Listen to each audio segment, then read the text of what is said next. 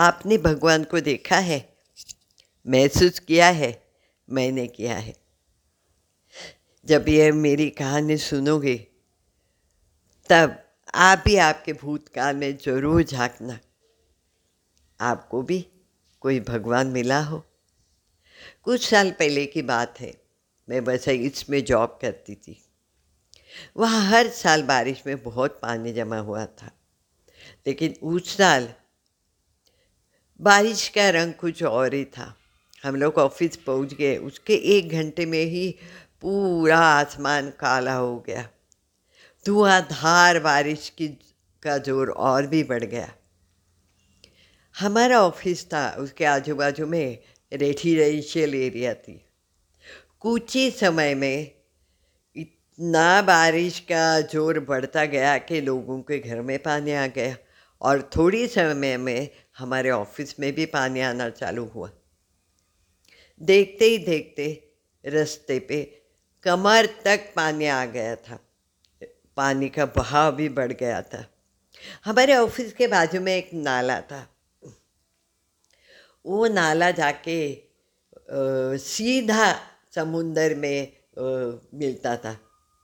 तो ये जो पानी जमा हुआ था रास्ते में वो एकदम ज़ोर से उस नाले में जाके मिल रहा था।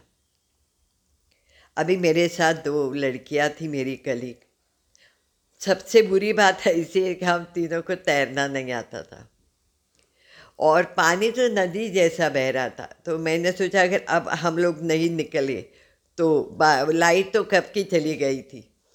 तो और मुश्किल होगा हमारे लिए बाहर निकलना। तो मैंने दोनों के हाथ पकड़े दोनों बाजू से। और ऑफ़िस से निकल पड़ी। जब रास्ते पे आई, पानी का बहाव इतना था कि मुझे डर था किसी एक का हाथ ना छूट जाए। दोनों का हाथ मैंने कस के पकड़ा था। एक एक इंच चल सकते थे, इतना पानी का बहाव था।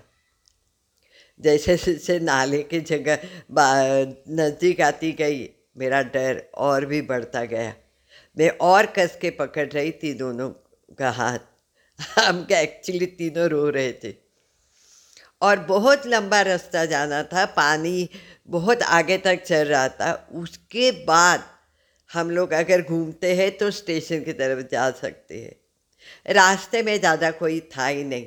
वही लोग थे जिनकी गाड़ियाँ बंद पड़ी थी और जो लोग जिनको हमारे तरह इस पानी से छुटकारा पाके स्टेशन तक जाना था।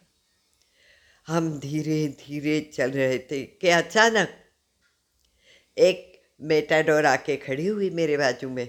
मुझे अभी भी उसका रंग भी याद है। नीला कलर था मेटाडोर का। वो ड्राइवर ने मुझे पूछा, मैडम, पहचाना मुझे? अभी मैं सेल्स में थी। इसकी वजह से बहुत लोग मुझे मिलते थे। तो हर एक तो मैं नहीं पहचानती थी। मैंने उसको बोला नहीं बेटा नहीं पहचाना। वो बोला मैडम लेकिन मैंने आपको पहचाना। चलो फटाफट बैठो गाड़ी में बैठो पीछे। मैंने एक पल का सोचा नहीं कि तीनों मिलके हम उस गाड़ी में बैठ गए। वो लड़के ने इतना आ, मतलब इतनी सावधानी से और अच्छी तरह से उस पानी से गाड़ी आ, निकाली। और आराम से मुड़कर उसने हमें स्टेशन तक लेके आया वो हमें। जैसे ही गाड़ी से उतरे हमें अभी तक ऐसे विश्वास नहीं तक था कि हम लोग स्टेशन तक आ चुके।